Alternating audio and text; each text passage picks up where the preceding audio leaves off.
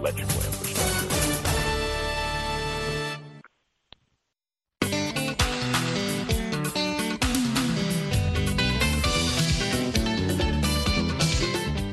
morning, Africa. Welcome to Daybreak Africa from the Voice of America. I'm James Butty in Washington. Today is Monday, September 26, and here are some of the stories we are covering. ECOWAS this week will send a high-powered delegation to Mali to hand deliver a message. ECOWAS is going to demand the unconditional release of these 46 soldiers. If they are not going to release them, then they have to provide this incontrovertible evidence. The world's longest-serving leader, Teodoro Obiang of Equatorial Guinea, will seek another term. We'll get analysis. Congo Brazzaville's president appoints new members to his cabinet. Mozambique says it is making progress on national reconciliation and combating terrorism. Ugandan health workers ask for increased support in the fight against Ebola. You find that the doctors, health workers who are triage, level one and level two, they don't have fully breast up PPEs. And when you talk about fully breast up, you're not talking about wearing gloves and a mask. No. And an Al Shabaab attack on Sunday kills at least 11 people in Mogadishu. Those stories plus Samson Omale's posts are coming up on Daybreak Africa.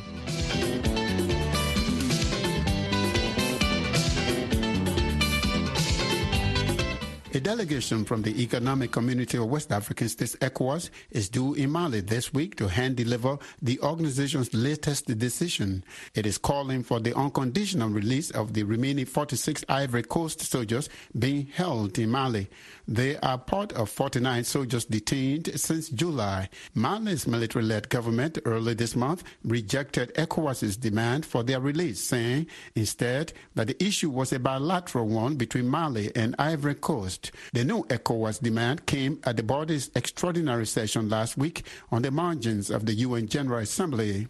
Abdel Fatau Musah is the new ECOWAS Commissioner for Political Affairs and Security. He tells me that ECOWAS does not accept Mali's quid pro quo for the release of the Ivorian soldiers. James, you know that for some time now, there has been a lot of misunderstanding between Cote d'Ivoire and Mali over the detention of uh, 49 Ivorian soldiers who Cote d'Ivoire said were there at the request of uh, the UN peacekeeping mission there, MINUSMA, and uh, with Malian authorities also saying they were mercenaries. So far, only three of the detainees have been released. Cote d'Ivoire insists that these are not mercenaries and uh, Mali should not use their detention to blackmail them, you know, because among other things, Mali is also requesting the extradition of uh, some Malian citizens in Cote d'Ivoire now, who the Malian authorities insist are using the territory of Cote d'Ivoire to, you know, sort of destabilize Mali. So the summit on the 22nd of September dealt with this particular matter and as a consequence decided to dispatch a delegation of heads of state, the heads of state of Ghana, of Senegal, and of Togo to Bamako to continue this dialogue and to seek the release of the remaining 46 Ivorian soldiers. So, at the summit on the sidelines of the UN General Assembly, ECOWAS called for unconditional release. Is that the message also you are going to deliver? ECOWAS is going to demand the unconditional release of these 46 soldiers. Of course, if they are not going to release them, then they have to provide this incontrovertible evidence that could satisfy the ECOWAS authority. I'm assuming that maybe ECOWAS does not accept Mali's explanation that the matter between Cote d'Ivoire and Mali is purely judicial and bilateral. Yes, you know, the ECOWAS heads of state do not buy that idea, you know, and that uh, this is not a judicial matter. And one of the proof from the ECOWAS uh, standpoint is the fact that uh, if uh, the Malian authorities are saying they are not going to interfere in judicial matters, why do they ask for a quid pro quo? Asking for the extradition of uh, the, you know, so-called Malian dissidents based in Cote d'Ivoire in exchange for the release of these 46 soldiers. There was another decision, and this time on Guinea, where ECOWAS imposed additional sanctions. What can you tell us about those sanctions? Yes, in the estimation of the ECOWAS authority, the Guinean authorities have not proposed any acceptable timetable. They are insisting on 36 months, which is unacceptable, of course, to the ECOWAS authority. And not only the ECOWAS authority, but also to uh, a large section of the political class and civil society in the country. Thank you so much again, Ambassador Musah. It's so nice to talk with you. Thank you very much, James. It's a pleasure. Abdel Fatau Musah is the new Commissioner for Political Affairs and Security of the Economic Community of West African States, ECOWAS. He was speaking with us from New York on the sidelines of the ongoing 77th UN General Assembly. A U.S. based human rights activist from Equatorial Guinea says the country's longtime president, Teodoro Obiang, the world's longest serving leader, has been able to rule the country for 40 years because of a patronage system, help from some Western countries, and a poor human rights record. This after Obiang's ruling party announced last week that the 80 year old leader will be the candidate in the country's November elections because of his charismatic leadership and political experience. Tutu Alicante is the director of EG Justice or Equatorial Guinea Justice, a Washington, D.C. based human rights organization that focuses exclusively on the country. He spoke with me about the factors that have kept President Obiang in power but weakened the opposition. A couple of things. One, it is a sign of how weak that government is. It is a sign of how autocratic that government is leaning. And it is a sign that Teodoro Obiang, the president, the father, realizes what would happen should he step down. And by saying that, you know, this regime is weak, I mean it's weak that there's no democratic institutions in the country, and the president realizes that. And uh, he knows exactly that the minute he steps down, there will be chaos. As it is right now, when you talk to citizens on the street, there is chaos because the economy is very, very bad. Poverty, inequality is growing in Equatorial Guinea, despite the fact that you know we're still producing oil. But there's still enough in the country in terms of economic power to provide a better standard of living for most Equatorians. But that's not happening because of the level of corruption that we have in the country. You say that he's afraid that when he steps down, there will be chaos. But yet he has maintained himself in power 40 years now. Exactly. What is the state of political opposition in Equatorial Guinea? Yes. So what 40 years of governing Equatorial Guinea has done for Mr. Obiang is ensuring that the political patronage system that he set in place, right? So when you look at nepotism in Equatorial Guinea, we're perhaps exhibit number one in Africa. That patronage system has ensured that Obiang can is the only one really that can govern Equatorial Guinea as long as he is alive. Where is the political opposition in all these the real political opposition groups, right? There is no meaningful political opposition because the system is so based on political patronage that if you're not in, you're completely out. So as we're speaking, my friend, there are at least a dozen individuals in Equatorial Guinea that have been arrested in the last seven days. All of them members of the opposition or civil society. President uh, Obiang's son, who is the vice president, said that the party nominated his father because of his uh, charisma and leadership and political experience.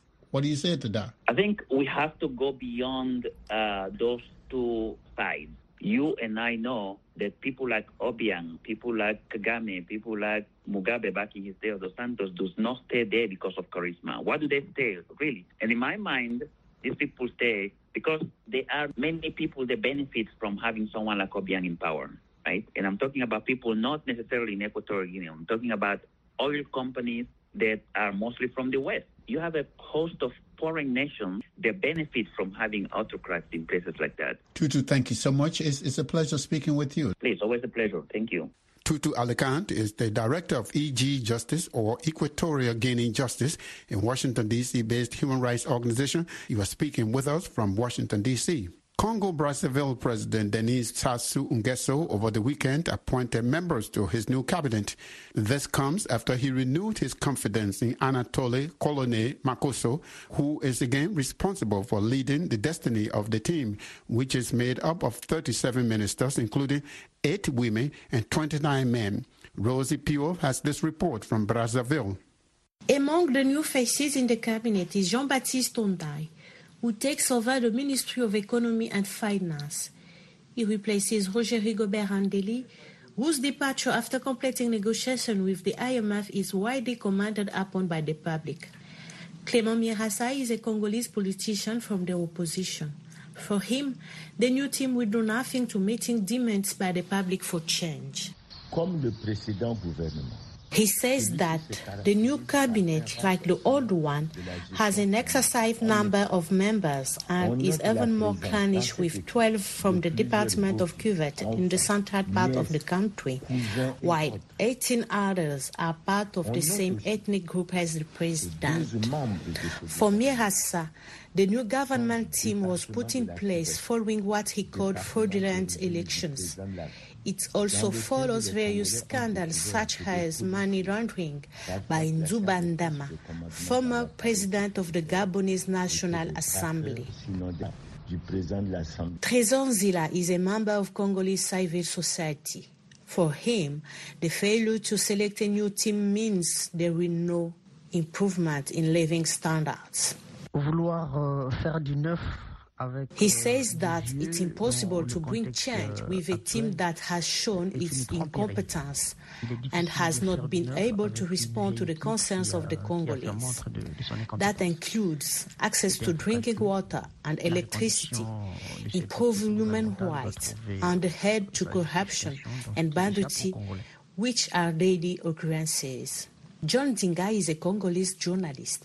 He believes that public doubts over the new team are due to the lack of communication from Congolese authorities. Il y a un adage qui dit qu'on ne change pas une équipe qui. He says that Il a pas there is a saying that you don't change a winning team, but the government will have to explain how this team has already won to deserve this renewal. Otherwise, skepticism will set in among the population. euh, Three new people have joined the new government team. The Prime Minister plans to address the press shortly to set out the priorities of his cabinet. For VOA News, I'm Rosie Piot in Brazzaville.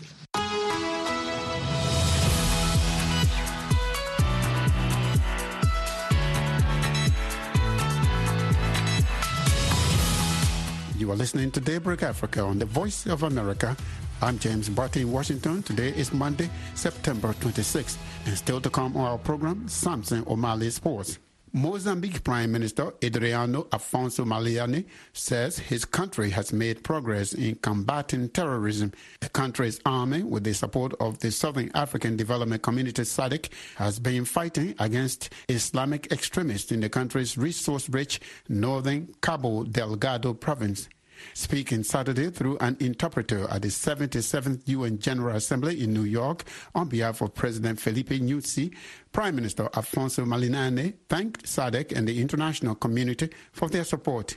He also said Mozambique has made remarkable progress in the disarmament, demobilization, and reintegration of former Renamo rebels. To date, 4,002 former Renamo guerrillas of a total of 5,221 have been covered by this process. We foresee by the end of this year the conclusion of the DDR process, which will be an important milestone in the implementation of the National Peace and Reconciliation Agreement signed on August 6, 2019, between the government of Mozambique and Renamo. With the completion of this stage, we will focus on long term reintegration and more effective reconciliation, which is crucial to ensure the sustainability of the peace process and the consolidation of national unity. The remarkable progress we are making in the DDR is due to the valuable assistance and support of the United Nations and the Contact Group to prevent terrorist actions in some states in the province of Cabo Delgado, the government has adopted a broad approach to reinforce the forces of defense, to stabilize the situation and create a situation to provide for the socio-economic development and reduce vulnerability factors of communities to terrorism. Thanks to the actions undertaken by Mozambique, combined with the support and assistance of multilateral and bilateral cooperation partners, including SADC, the European Union, and Rwanda, we have made progress in combating terrorism. That was Mozambique's Prime Minister Adriano Afonso Maleiane speaking Saturday at the 77th United Nations General Assembly in New York. With Ebola cases on the rise in Uganda, health workers are calling on their government to improve efforts in the fight against the deadly disease. Reporters Mugume Davis Rwakarinji has more from Kampala. Uganda's Ministry of Health spokesperson Emmanuel Ainebyoona says there has been a spike in Ebola cases in the country since the first ones were announced last week. Uh, we have 34 cumulative cases, of which 16 are confirmed, 18 are still probable. We have registered uh, 21 cumulative deaths, of which 4 are confirmed, 17 are probable. Ainebyoona tells VOA that most of the cases are in the district of Mubende, in the central part of the country. The head of Uganda Medical Association, Dr. Odongo Emmanuel Eledu, says he worries the virus could be spread to many parts of the country. Speaking to journalists on Sunday, Eledu said the government should intensify the fight. He said he's particularly concerned with the lives of doctors and health workers leading the fight against Ebola disease. You find that the doctors, health workers who are triage, level one and level two, they don't have fully braced up PPEs. And when you talk about fully braced up, you're not talking about wearing gloves and a mask. No. We are talking, this is Ebola. This is not COVID 19. Okay? It has a different treat, uh, infection prevention and control measures set. And one of them is any patient, which is a probable case, or which is a suspect case, must be seen by a health worker who's fully braced up with PPEs. He says some health workers have presented signs of Ebola. He's advising health workers to avoid risking their lives unless provided with the necessary equipment. Dr. Eloni Nahabwe, who is in charge of welfare at Uganda Medical Association, agrees. If you don't have them, do not play a hero. There is no dead hero. Just to emphasize that, our colleagues who died in COVID, none of them up to now has been compensated. All the doctors, all the nurses, all the health workers who died on COVID frontline, their families are still stranded. Minister of Health spokesperson Emmanuel Ainebyoona says the government is well aware of the medics' concerns. He says the ministry has come up with a response plan that includes many activities and interventions. This is aimed to prevent and control this out- outbreak in the shortest time possible, given Uganda's track record in handling viral hemorrhagic fevers. Uh, supplies have already preposition, been prepositioned uh, in Mubende and also all the high risk districts to ensure that health workers are able to respond. Says the ministry has pitched camp in Mubende, the epicenter of Ebola in Uganda. For VOA News, I am Mugume Davis Rwakarinji in Kampala, Uganda. A U.S. based Somali political analyst says the latest attack by Al Shabaab is an attempt by the militant group to prove that it is still relevant. Reuters reported that at least 11 people were killed on Sunday at a Somali army training camp in Mogadishu. In his speech to the UN General Assembly last week, Somali President Hassan Sheikh Mohammed vowed that his government will eliminate terrorism. Somali political analyst Faisal Abdi Roble tells me that while the verdict is still out, President Sheikh Mohammed's multi-layer policy against al-Shabaab seems to be scoring points against the militant group, particularly in urban areas. Well, Al-Shabaab wants to send a message. In the last few weeks, it has been losing significant ground in middle Somalia as a result of self-organized clan militias that have been supported by the Somali government, Hassan Sheikh Mohammed's new aggressive policies to really go to the heart of Al-Shabaab centers and base. So this may be a way to refocus their terrorism from the area that they are losing into the urban population centers. So this is sending a message to let them know that they will disrupt life. But this follows just last week's presentation at the UN's General Assembly meeting where the Somali president promised to get rid of Al Shabaab. Is that possible? The way Hassan Sheikh Mohamud is approaching in multi-layered kind of policy, attacking them in their ideology, attacking them in the rural areas where they are, he is probably being more aggressive and assertive than any other government we have seen since Somalia has been struggling with this uh, situation. Whether he will succeed or not, time will tell. But he seems to have been scoring uh, significant points against Al Shabaab, particularly in the rural area, as I said. He has been really hitting them hard where it hurts economically and militarily, both uh, from the financial point of view as well as attacking them and defeating them for the first time in the areas that they have been occupying for almost 20 years between Mogadishu and Beledweyne and Galkayo, which is the, the center, the belly of Somalia, has been gaining significant uh, victories in that area so far. Mr. Roble, thank you so much uh, for your analysis. We do appreciate it. Thank you, James. Faisal Abdi Roble is a Somali political analyst. He was speaking with us from Los Angeles, California.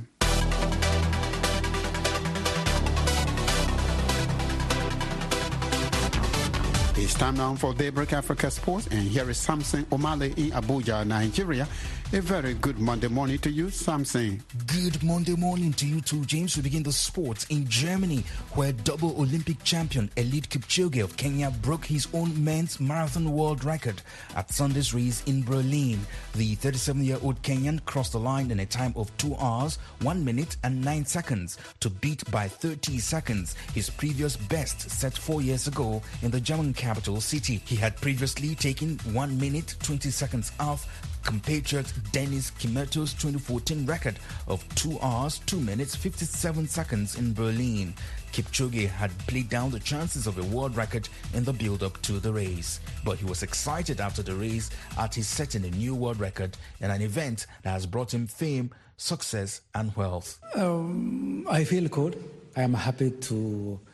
I say three days ago that I want to run a, a course record. And if that course record can be translated to a world record, to also to personal best, then I will appreciate. I'm appreciating today actually uh, officially about uh, uh, about the world record. So I'm happy for it. I always don't believe in limits. I don't know what the limits are. I always say no human is limited. Mm-hmm. That you see that uh, the first year was 59.50, which can tell the general public that uh, uh, good things are, are coming. In volleyball news, Kenya women national volleyball team, the Malkia Strikers, remained winless at the ongoing International Volleyball Federation's Women's World Cup Volleyball Championship after falling in straight sets to Belgium on Sunday to register their second successive loss in Pool A at the Gelredome Arena in Arnhem, Netherlands.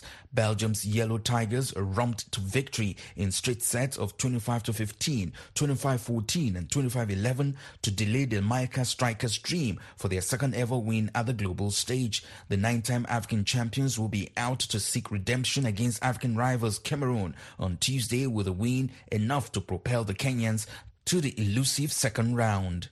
Away from volleyball news, Uganda emerged as the overall champion at the 2022 Federation of East Africa Secondary School Sports Association Games in Arusha City, Tanzania. Uganda topped the medal table with a total of 18 gold medals, 10 silvers, and 13 bronze medals. Kenya came second with 5 gold, 12 silver, and 3 bronze medals. Host Tanzania had 1 silver and 5 bronze medals, while Rwanda had two gold and silver apiece with four bronze.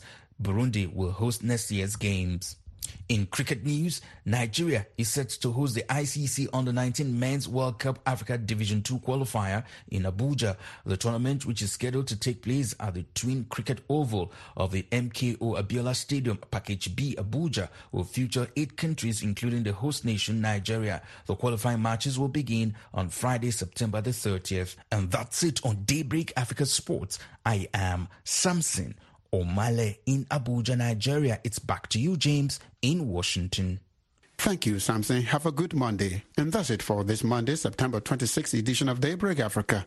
We thank you for beginning your week with us. For more Africa news and features, visit our website at voaafrica.com. Connect with us on all social media platforms, including Facebook, Twitter, and Instagram. On behalf of the Daybreak Africa team, I am James Butty in Washington, wishing